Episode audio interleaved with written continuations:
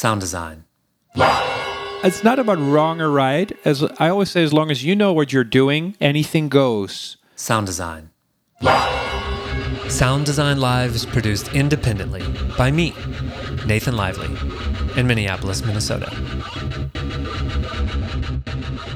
Welcome to Sound Design Live, the home of the world's best online training and sound system tuning that you can do at your own pace from anywhere in the world. I'm Nathan Lively, and today I'm joined by Senior Technical Support and Education Specialist at Meyer Sound, Merlijn Van Veen. Merlijn, welcome to Sound Design Live. Hey, Nathan. Happy to be here. Thanks for the invitation. So, I think this is your third time. I feel like I should have some certificate for you or something a chip, a medal.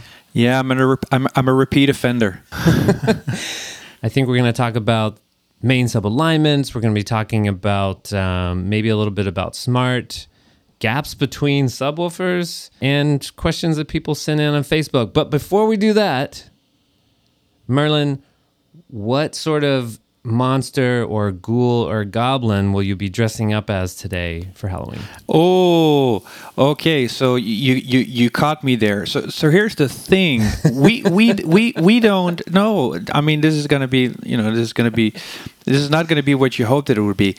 We don't we don't celebrate Halloween in Europe. Now, I know that, but you work for an American company now, so you are forced to celebrate all the same holidays. Okay, well, I I pro- I, I, I, must have missed that paragraph in my contract. Although my daughter is um, who's six years old. Um, I think they're discussing it, it's, it in school because the other day she came home and she was all excited and she said, "Oh, I'm gonna I'm gonna dress up um, like a like a ghost. I'm gonna take a you know a piece of sheet and put it over my head and have to cut out the eyes and nose and the mouth because oxygen matters." And uh, and uh, so she was all all um, excited about that. Um, a lot of things have happened to you in the last couple of years. One of them is that you moved to Germany. So I wanted to ask you, even though um, your previous home is only a few hours away from where you live now, have you noticed any differences? What is maybe like one cultural difference between living in Germany and living in the Netherlands? One of the things that I noticed that German are very hardworking people. Hmm. And and and it's it's little stuff. It, it's a little bit more rural. It's a little bit more mundane, not in a bad way. But um, one of the things that I noticed early on is that where we used to live, you could go to a supermarket and they would have all sorts of vegetables which would already been sliced and diced. You know, for for a consumer society where nobody wants to take the time to properly cook a meal. Whereas yeah. in Germany, that's completely uncommon. Okay, you buy lettuce, buy the buy the you know, you have to cut the lettuce and you have to wash the lettuce, and it's the same with your vegetables. So it's it's stuff like that. It's a big country by comparison. Netherlands is a small country. You know, we're living three hours from where we used to live, um, which is nothing by American standards. What I'm taking away from what you're saying so far is that people in the Netherlands uh, the Dutch are lazy and they like to party. Well, that's one way of thinking about it. uh, no, but it's not as much lazy, but you know, the the Dutch are also working hard. All right, enough of this fun. Now we got to get serious. Oh boy. Just kidding. We'll never get serious. I took a quick look, and the most popular, most shared, most engaged article on your website, merlijnvanveen.nl, is called Subwoofer Alignment The Foolproof Relative Absolute Method. Um, so, in this article, you describe a process of comparing two sources in the near field where they are side by side and measurement conditions are favorable. You create an alignment preset, and then you deploy that in the far field with complementary delay to correct for any distance offset caused by moving the speakers apart relative to the listening position. And I love this method because it really is foolproof and i like recommending it to people when they feel like oh i've tried everything and i can't. Well try this. This will definitely do it for you. Most of us i feel like attend a seminar and at that seminar we learn how to do this thing called main subalignment or spectral crossover alignment and at the seminar it seems kind of easy. Like we go through the steps and it's like oh okay you add delay maybe or you change these things and and you get this alignment that you're looking for and you get summation through the crossover region then you get out in the field to do it yourself for the first time. That's the first mistake, I guess, is that you try it for the first time in the field. But you take a measurement and it's really hard to read. It's just kind of a mess. It's really uh, kind of terrifying. There's just all these dots on the screen and and you don't know what to do. And so I remember so many times getting started and still today I could replicate it like it's really hard to get actionable data to complete this process. So I wondered if first you could just talk about maybe um, why it can be so challenging to get actionable data in the field and how you came to develop the relative absolute method. Talking about actionable data, data which informs you uh, which buttons to push to you know move forward with the calibration process. So why is it so hard? Well, it depends on which frequencies you're asking.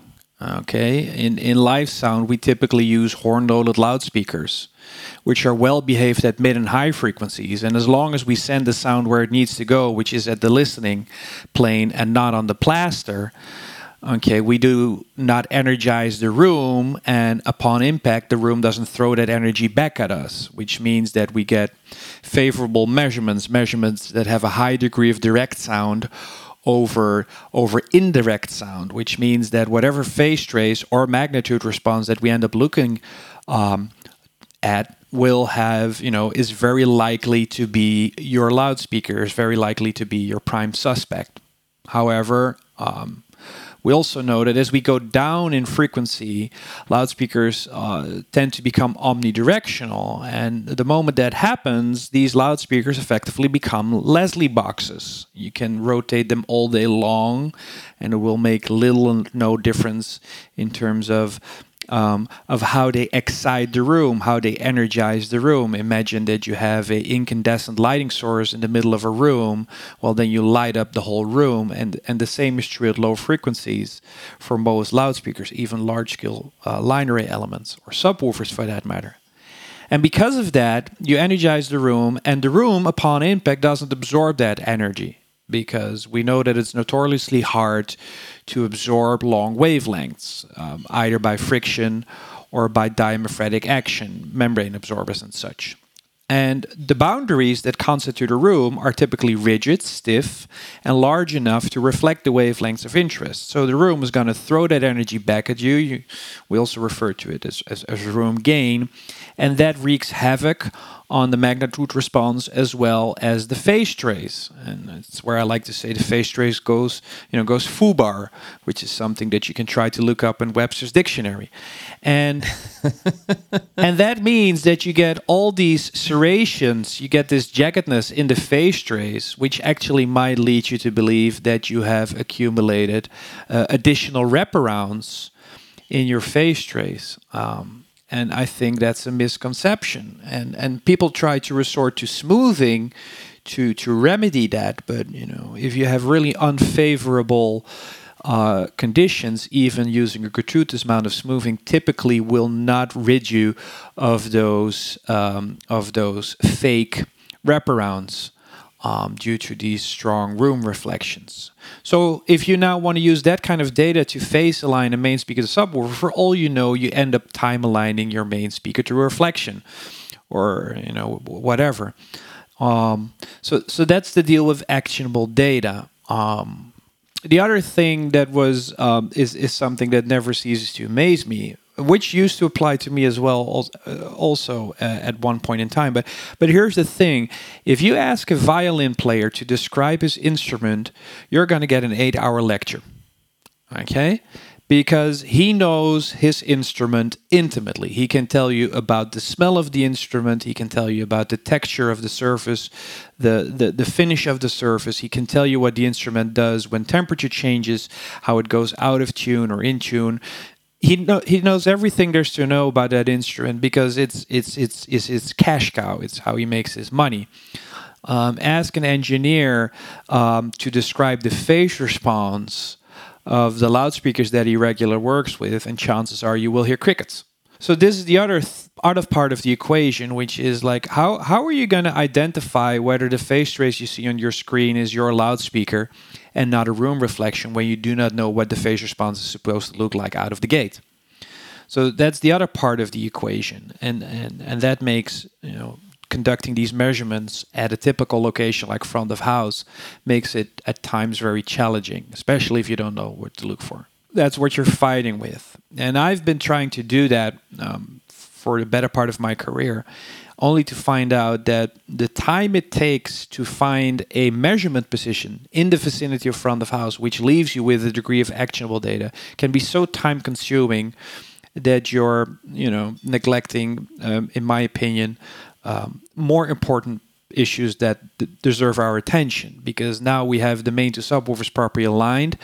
Sounds like Godzilla is walking through your living room, but it's still unintelligible because we we forgot to take care of those other eight octaves.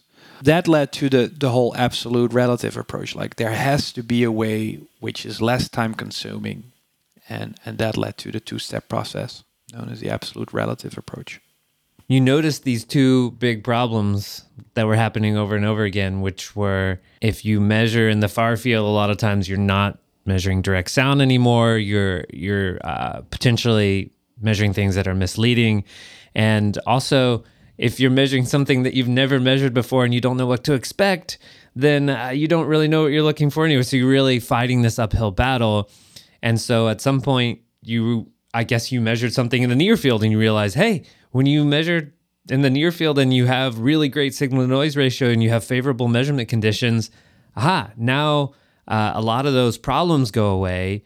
And at least you can see the relationship between two things with um, a lot more um, confidence, I guess. Yeah. Is that what happened? Yeah, it's like like you know what Bob likes to call meet the speaker. You know, go up to the loudspeaker and properly introduce yourself. I call it the Polaroid. Make the snapshot in the near field, typically anywhere from one to two meters distance, where, like you said, you have a high signal to noise and a high direct reverberant ratio and this will get you near anechoic, you know, near anechoic data. Of course, you have to respect the minimum distance, especially if you have loudspeakers that uh, c- consist of multiple transducers. You know, it has to become a single coherent source. These have to merge. These have to fuse together. And if you come too close, you either measure only a direct radiator or only a horn. But typically, anywhere from one to two meters for for for uh, for conventional loudspeaker dimensions uh, gets the job done. And now at least you have a baseline reference. Like this is what this loudspeaker is approximately supposed to look like when there is little or no room interaction. All right. Well, I definitely recommend people um, check out that article, and um, it's going to really inspire you to want, especially if you work somewhere like a warehouse or a sound company where you have access to this stuff. It's going to inspire you to want to go and measure everything at the warehouse, so that then you kind of have um, potentially presets um, or like a library of measurements um, to compare once you actually get into the field. Yeah, and So and uh, if you're a sensible loudspeaker um, manufacturer, you would have already taken care of this. I mean, uh, imagine that you have uh, a line array system that that comes with subwoofers which can be flown inline as well. Then you know, guess what? Your your loudspeaker grills are gonna end up living, you know, in the same plane or close to the same plane. Uh, so you know, it would be sensible to make sure that the system is already properly phase aligned when the grills are coplanar, when they live in the same plane.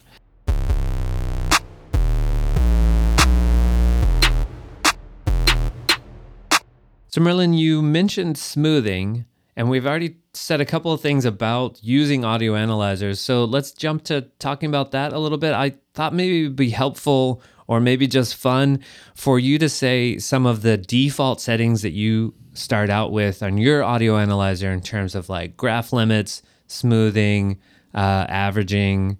It depends. Not all analyzers have dedicated smoothing settings for magnitude and phase uh, separately. So, you know, in generic terms, I always start out in what I've come to call a sharp focus.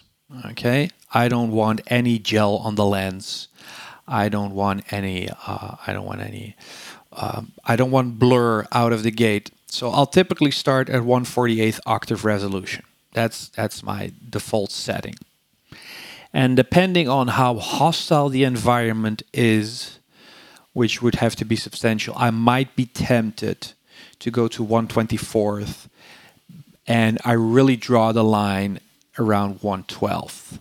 Okay, because ripple, which is the you know, if you think about a comb filter, it's an alternating pattern of peaks and cancels. Okay, serrations, uh, serrations, jaggedness, um, in the in the in the in the responses. I don't consider ripple a bad thing.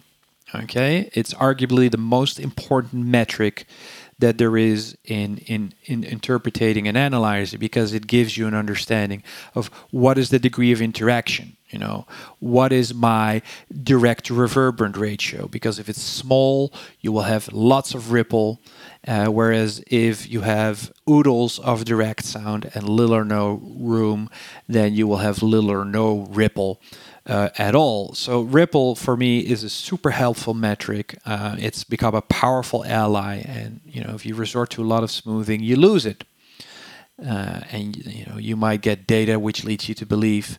Uh, that you're in an anechoic room when your ears inform you that when you clap your hands that you're you know in a room that is anything but anechoic.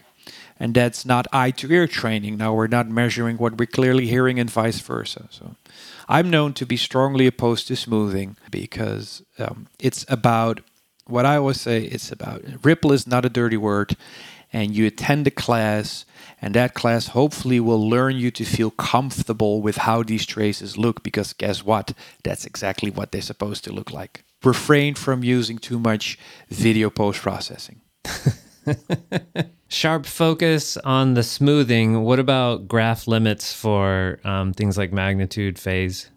Okay, so you're looking at the guy that was capable of using as much as 10 parametric EQs to flatten out the response of a single loudspeaker, okay? To the point that That's you, you. yeah, Mm-hmm. to the point that you could pros, you know, we call it measurebation.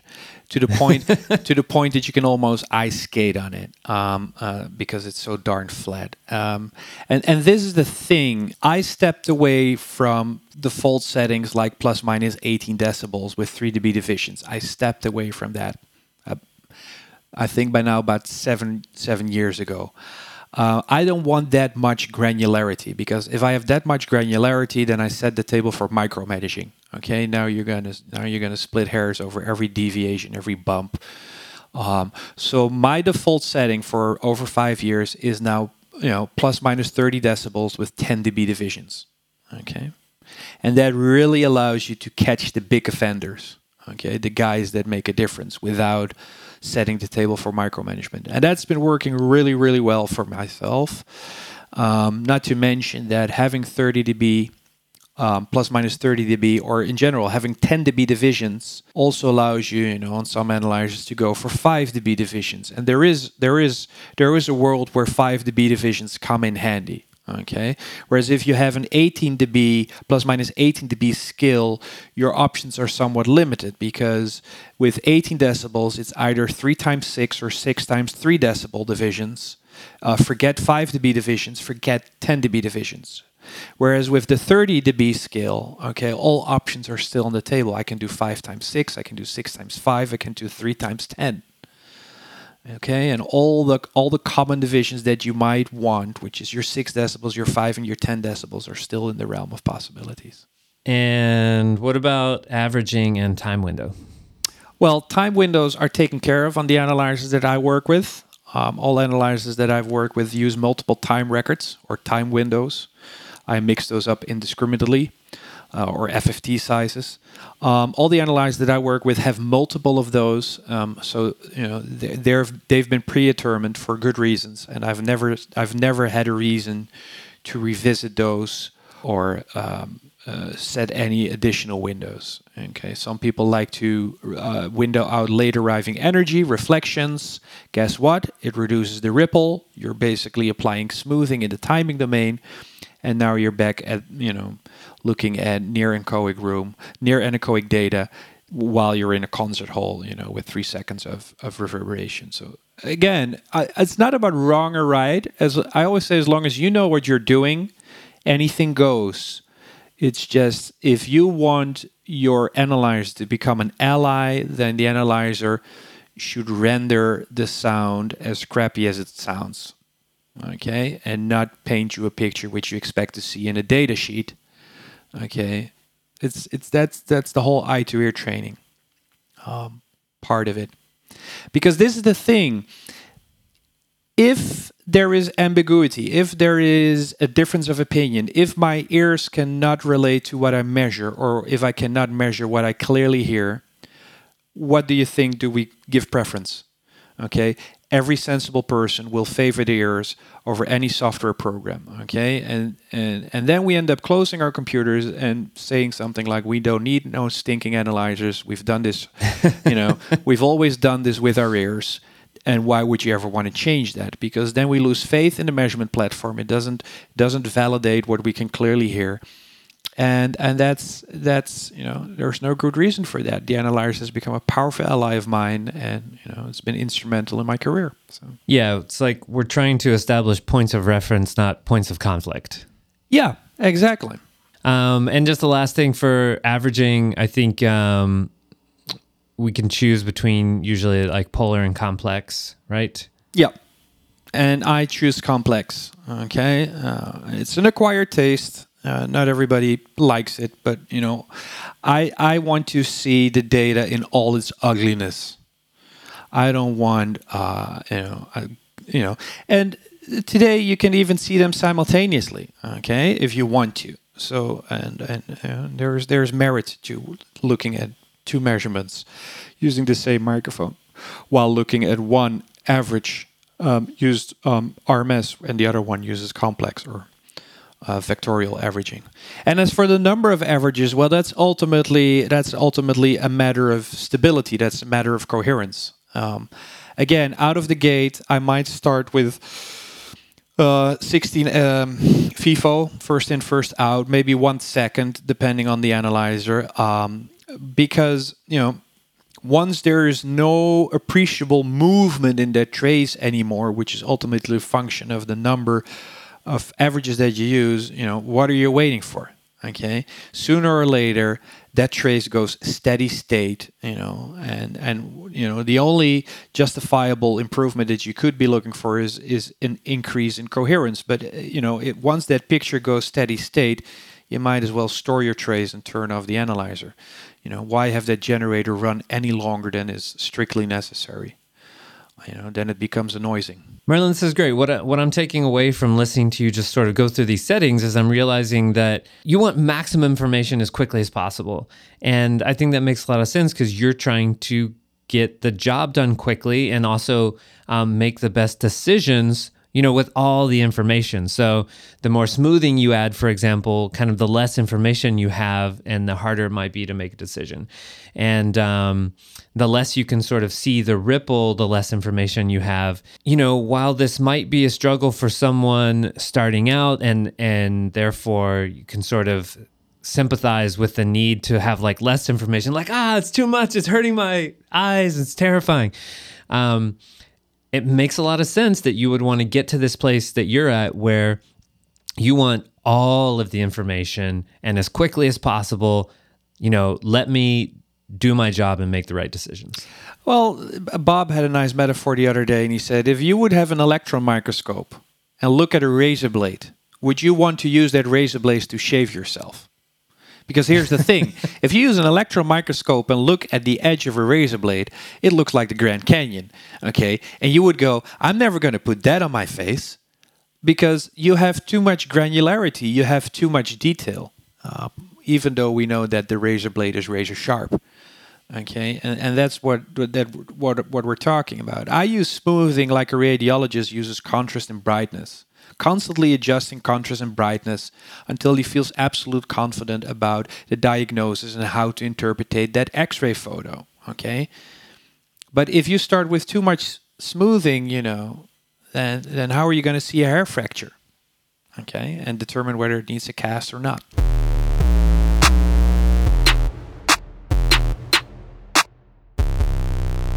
couple of years ago, you published a series of articles on your site called Mind the Gap. And this was really interesting. You went out to um, an Air Force base, I think? Yep. Former Air Force base. This was, I think you mentioned one of the first times anyone had done these kind of um, measurements of these subwoofer arrays where you could measure from far away without obstructions like walls, and you got a lot of information. One of the things that you took away from this research that you did is that adding some amount of gap between these speakers, between these enclosures, may improve their performance uh, for these directional subwoofer arrays. And then you kind of ended the article by saying um, the challenge becomes to determine the minimum required gap size for improved rejection without a noticeable increase in lobing. So I'm wondering, in the two years since you published that, have you tried this out more in the field? Do you have any updates for us? And can you talk any more about this minimum gap size? Other than that, experimentally, I've determined that two fists, which is what I've been advertising ever since, two fists between the walls of a of a of a moderate sized you know subwoofer between the um, the outer walls of the cabinet. Um, two fists typically gets the job done because this is the thing you know when we talk about subwoofers the, the enclosures become relatively big in relationship to the wavelengths that they're reproducing. Okay, so if you start stacking a you know bunch of book closets or Mini Coopers side by side, then these are relatively speaking large objects. So if you build a wall out of of subwoofers, you're basically you know only leave a handful of options available for the sound to wrap around its own enclosures. Okay, so it's it's almost some it's it's almost self-impeding, it's self-obstructing. There's only a limited number of ways for the sound to flow freely around the wall of of loudspeakers that you just built. Whereas if you leave these small air gaps between adjacent enclosures, suddenly you're opening up, you know, all these shortcuts for the sound to freely flow around and between adjacent enclosures and that makes uh, and that improves the performance in in more than one way as i learned during these experiments at that former air force base. Without you know uh, with, and it, it, doesn't come at a performance hit of any sorts as long as the distance the gaps remain moderately sized like i said to fist you know you, you get to reap the benefits without introducing all sorts of of nastinesses the the sole concern is that you know since everyone is a member of the SPL Preservation Society, which is the society in favor of preserving sound pressure level, um, is is is is intuitively strongly opposed to breaking up the combined area of that you know of that of that collective baffle because they take a performance hit you know, in terms of of of, of SPL. Um, and but as long as we're clinging on, you know, to being a member of the SPL Preservation Society, okay, we'll never we're never going to be able to appreciate the the benefits that these little tricks have. Merlijn, you uh, talk a lot about mNoise. I attended uh, one of your talks about it at InfoComm. I found it really interesting. Um, so I know there's a lot you could say about it. But I think a lot of people still don't know what it is or what it's for. And I think they just maybe saw some videos or some posts online about it. I still sometimes have people come up to me and say, What is M noise? And should I put it in my audio analyzer? Is this the new signal generator that I must use for better performance? That's a common question. So let, us get the obvious out of the way first. Okay. It makes no difference whether I use M noise, pink noise, white noise, brown noise, or any of the other noises you and I can think of. It makes no difference which signal we use when it comes to obtaining the transfer function. SIM is an abbreviation, and most people don't even know what the abbreviation stands for because it stands for source independent measurement. Okay, I could even use the, the mix coming out of a console during a, a, a live concert and use it as an excitation signal to obtain a transfer function. We also know that you know the, the disadvantages are that in music, not all notes are played at the same time. Not all frequencies might be present in that signal. So, you know, if there's no kick drum or no bass guitar, then there's probably very little to measure down to 40 hertz because you're not exciting the system at those frequencies. M noise does not change my calibration practice. Um, this is where you see that, you know, people, this is a common problem. People mix up voicing and calibration. Calibration is the process of making it sound the same everywhere, including front of house, whereas voicing is the process of okay, how should the sound system ultimately sound? And because M noise sounds different from pink noise, just like pink noise sounds different from white noise, people uh, are inclined to believe that if the excitation signal sounds different, then surely that must somehow affect the voicing of the sound system, which is cross pollination between two disciplines that I feel should remain, you know, in separate corners. Okay. Now, what is the value proposition of M noise? Well, it's it's you know, in short, you know, it's it's a better approximation of music, unless you intend to listen to pink noise concerts for the rest of your life. Okay, because I think it's safe to say that pink noise is not music. Currently, there is no governing body, there's no overlooking administration or organization or whatever that is monitoring you know the data that ends up in data sheets okay? Which basically means that as a manufacturer you're free to publish whatever value you want okay? There's not going to be an organization that will slap you on the wrist if you are you know inflating numbers or somewhat obfuscating numbers. Imagine that you hire a cargo plane and you take a car onto the cargo plane and now you go to cruising altitude you open the cargo bay you drop the car out of the plane. Now that car sooner or later is going to reach terminal velocity.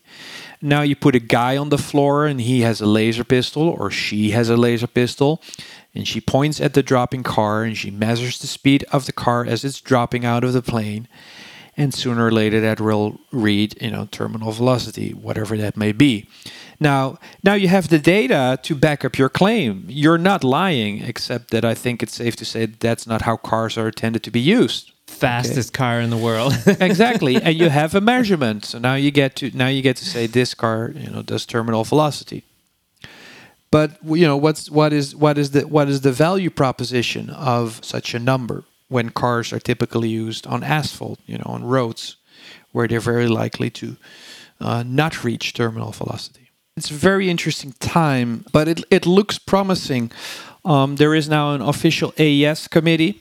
It's um, it's a task group which uh, whose whose designation is SC as in Standards Committee SC 0403-A, and that is now a task group that has um, 65 members from throughout the industry that is now in the process of, process of investigating whether uh, there is merit in adopting M-noise and and the procedure that comes with it that is equally important, if not more important, both the test signal and the procedure, whether there's um, merit for the industry at large in adopting that and uh, turning it into a, an AES standard. It's too soon to tell, but um, a lot of work still needs to happen. But if this would happen, it's not unimaginable that we might end up, maybe for the first time, if not for the first time in uh, in an industry where we could you know compare apples to apples on data sheets and oranges to oranges. So it's it's exciting. Um, could level the playing field. Yeah. Yeah, yeah. Because this is the thing. If a loudspeaker says, "Okay, you know, arbitrary number, 130 dB at one meter distance," well, that triple-digit figure does not tell you how that loudspeaker sounds by the time you reach that level. Okay, what does that tell me? Will it, it will it still sound acceptable, or does it sound in a way which wants you, you know, which makes you want to leave the room? cool. So Merlijn, if people want to learn this procedure and download M Noise, what is the URL for that? That would be m dash noise m or hyphen. I don't. I always mix those up. m hyphen noise dot org o r g. So, Merlijn, a bunch of crazy people from Facebook sent me questions, and I would love to ask you those now. Okay. The first crazy person is Dave Gammon, and he wants to know if you had hair, would you have a mullet or a ponytail? I at one point in my life I had both. uh, I used to have uh, brown curly hair, but then you know the the, the, the, the receding divider came into action, and you know, that's that's you know, that's when I shaved it off. The garage door opened up. The garage door opened up, and there was a brief period of mourning, and then uh, and then I made my peace with it. You know?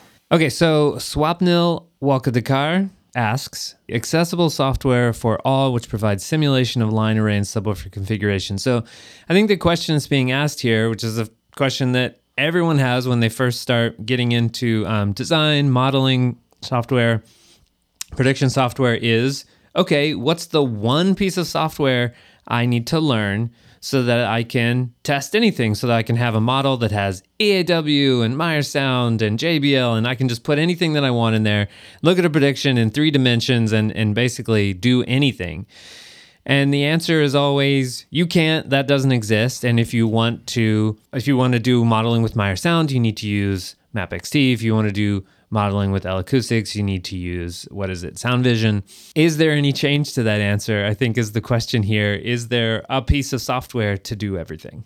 Well, sure, but they are typically not. You know, um, they come with at a price tag. Okay, but if we look at the software which is being made by manufacturers, you know, which typically tend to be free, then of course they're all you know confined to their own product range for evident reasons. Um, that being said, you know, and I know that you know in my current position this sounds so, sounds somewhat biased, but you know you've attended my seminars before I joined Meyer Sound, and you you know I've said this for some while, is that you know we we in the field we use analyzers which show you magnitude responses, phase responses, and impulse responses. Those are the three metrics you know the, the, the that that guide us during the calibration process.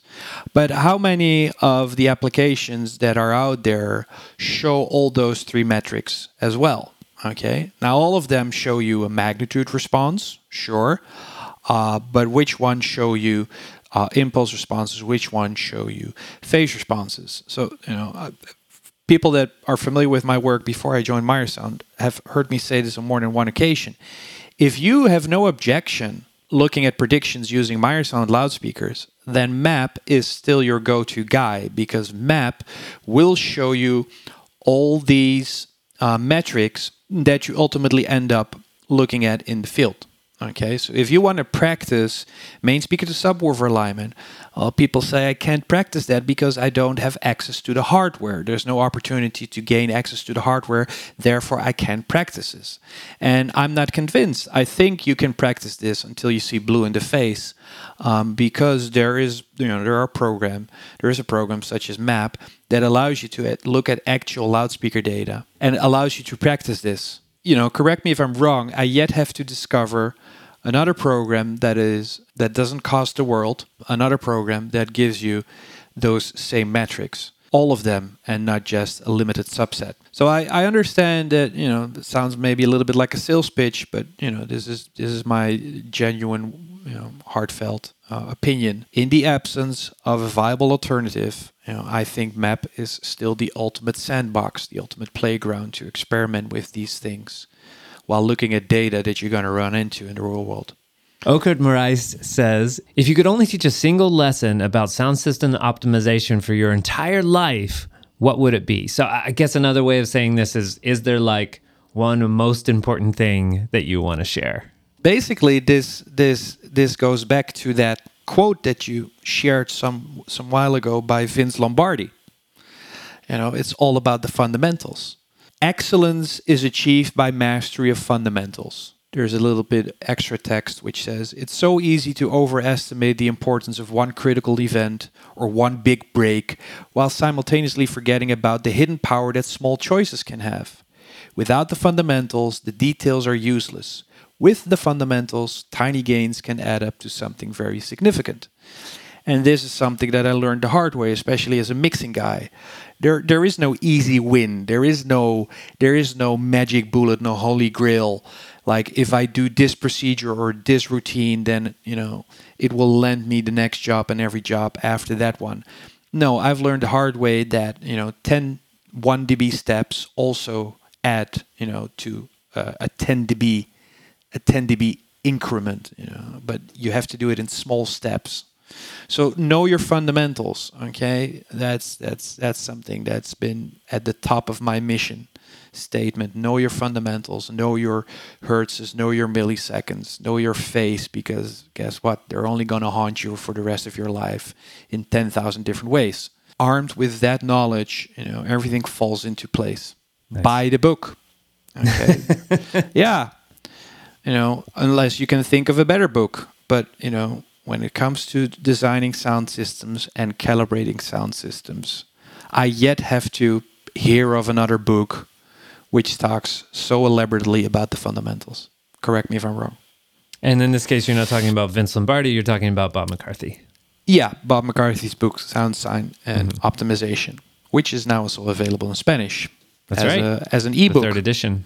Cool. Exactly, and it's you know it's on offer. It has there's a there's a there's a there's a there's a December discount. Last time I checked, so Oh, cool. Thurston Bunn says, did having your own education site and writing articles help you get the job at Meyer Sound? How did it change your career? So I'm interested in this as well, this career question. Um, a lot of people don't know I started Sound Design Live podcast to get more work as a theatrical sound designer, and that never happened. But it did help me eventually create an education business, which I love having now. So I guess there's the question is, did it help you get the job? And did you sort of see that coming years in advance and you thought like, oh, I'll make this site and do these articles and that'll help me get a job at a manufacturer? in hindsight, you might be inclined to think that there was some some sort of master plan involved. Well, guess what? Um, there wasn't. You know, when I made my website, which was one and a half year process, because at the time I couldn't afford of having somebody else do it for me, and this is this is this is pre WordPress. Okay, WordPress at the time was was still you know emerging. Um, so I ended up doing it in Joomla or Joomla, you know, and I had to learn that first. So you know, it took one and a half years to make my own website, and um, it was it was uh, it was the birthday gift that I gave myself. Okay. But you know, before I could make the website, I first had to learn how to make a freaking template. I made these calculators, these Microsoft Excel spreadsheets, and they served me well. And you know, there was an interest in that, so I had, I needed a vessel, I needed a repository to share those spreadsheets. So that's that's basically the excuse for the website. And you know, one thing led to another. Um, you know, I might write an article or, or or a blog or whatever you want. So I ended up doing that as well and that's how I slowly gained traction. And and you know, and my generation, uh, because I'm not I'm not known to be very active on Instagram. I'm I'm still of the of the Facebook generation, and I can only say that Facebook has been instrumental in in the development of my career. It allowed me to get in touch with people around the globe uh, that you would normally never ever speak. Okay, and I'm known uh, to give everything away for free maybe I'm naive or whatever. You know, it's all paid forward. Um, so I'm, you know, I, I, I created a tremendous amount of goodwill, or so I'd like to think, uh, because I never charged a dime. So sure, the the website, social media has been instrumental in accelerating my career, gaining traction. Whether it got me the job, uh, I don't know, and I'll probably never know, um, because you know the powers that be, you know, I don't know where to. And frankly, you know, it really I, it really doesn't interest me that much whether it was the website or the social media or you know I'm happy to be there you know and opportunity to get, to work with some ridiculously clever people um, I remember stepping into the front office for the first time and then I saw that you know they have this trophy wall that's covered in patents and the first thing that crossed my mind was I know absolutely nothing. you know, when you run into your own limitations, in my case, that has always been a motivation to start digging. Like, why doesn't this behave the way I thought it would? Why does this unravel in a completely different way than I envisioned it? That's never been satisfactory to me, satisfying to me. So I've always used that as an incentive to start studying, which is surely not the way of least resistance you know that that's the driving force why isn't this going the way i thought it would go why can't i not exercise control over this? Now control is illusion but you know exercise some favorable control. Why can i not make this work in my advantage? And that's always been the instant you know always the drive. Mm. and and still still every day you know you you i at least i every day i try to learn something new. One of the things I love about working in pro audio is I think it has a really nice um, balance of scholarly activities, I'll say, and practical activities. So, and you're just kind of forced to do it because you have to use a new piece of equipment tomorrow that you've never used. All of a sudden, you you find out about it, and you're like, "Oh shit, I got to learn how to use that." So you do everything you can. Let's just say the day before, because you just found out about it, and then you get to actually go out and put your hands on it and and do the thing the next day and it's very satisfying sort of educational cycle to be continually challenged and i know some people complain that like oh things like change too quickly or now i have to know all these consoles and these digital consoles all have different interfaces and it's so annoying. That's one way to look at it or it's sort of like this fun process where you get to like learn new stuff every time and you're it's never boring for sure. Yeah but but unlike mixing at the point where i'm now you know calibrating sound system designing sound business for me is a very soothing process. Because you know it's you know with enough practice it, it becomes uh, it becomes predictable you know it becomes comfortably predictable you know within within reason. And i find that a very soothing process. It's you know a very reaffirming very very very um, validating process.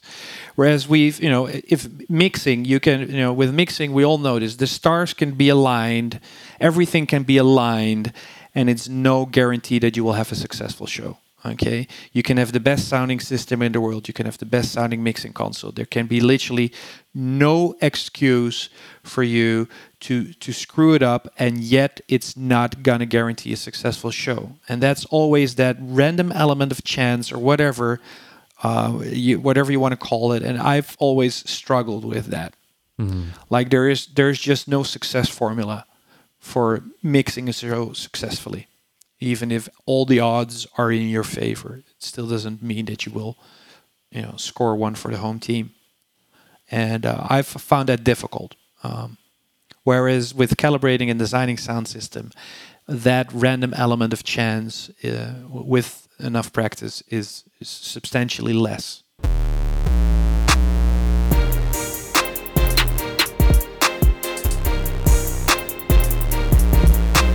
What is your reaction to the new Star Wars trailer? It's an instinct. Is it going to be a great movie or the greatest movie? Uh, I I don't know. So so so this is how I gauge Star Wars movie. There's there's I have a I have a vivid memory of seeing the first Star Wars movie when I was about 8 years old and that resonated with me in a very specific way Okay, and that's that's the pressure gauge. Okay, that's how I rate Star Wars movies. I have not experienced that same resonance um, with the newer movies. Um, the only recent movie that um, resonated with me the same way the original movies did when I was eight years old was uh, Rogue Squadron. And the newer movies, I will watch them. I watch anything Star Wars. Okay, uh, that that much is clear. It's just I have the utmost respect for any director that is courageous enough to do anything in the Star Wars franchise because the expectations are through the roof. You know, you can basically only do it wrong. It's also clear to me that Disney wants to return on their investment, so they're making sure that Star Wars is there to stay and they want to reconnect you know they want to connect with next generation newer audiences so that you know that that results in some stuff which I don't consider necessarily. I don't know whether that belongs in Star Wars parlance, but I understand what it is that they're trying to do. Uh, you talking about space horses?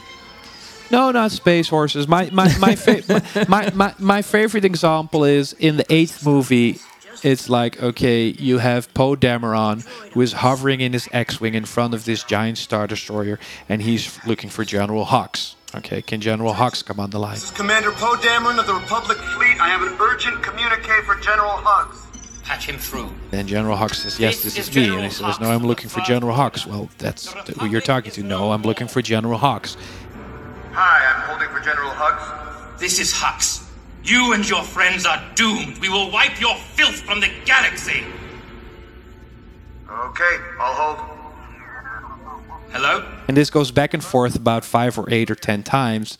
And in a Marvel movie, that would have not been misplaced. In a Marvel movie, uh, you would expect to see that kind of humor uh, where I enjoy it a great deal. But it's that kind of stuff that, you know, that you see in the new Star Wars movies. And it's just, I don't know, it doesn't make me feel like an eight year old boy. but I, I, I, I, I, I get why they do it. I get why they do it. You know, it completely makes sense. Uh, that being said, I will watch them several times, and you know, I will still enjoy them a great deal. But it's safe to say that they differ from the uh, they differ from the original, you know, episodes four, five, and six. Merlijn, where is the best place for people to follow your work? When you're talking about the articles that I write, you know, then my website, merlijnvanveen.nl, would be the place to go. If you're talking about my work within Meyer Sound, then you should go to meyersound.com. Sound design. My next workshop on December 15th and 16th is called Getting Work Done with an Audio Analyzer. It's an intermediate level workshop that will teach you how to EQ quickly and accurately time align fill speakers and phase align main and sub speakers. I'm offering it at three different times that Sunday and Monday, so hopefully you should be able to find a time that works for you. I'll put a link to the enrollment page on the show notes for this podcast and on my Facebook page.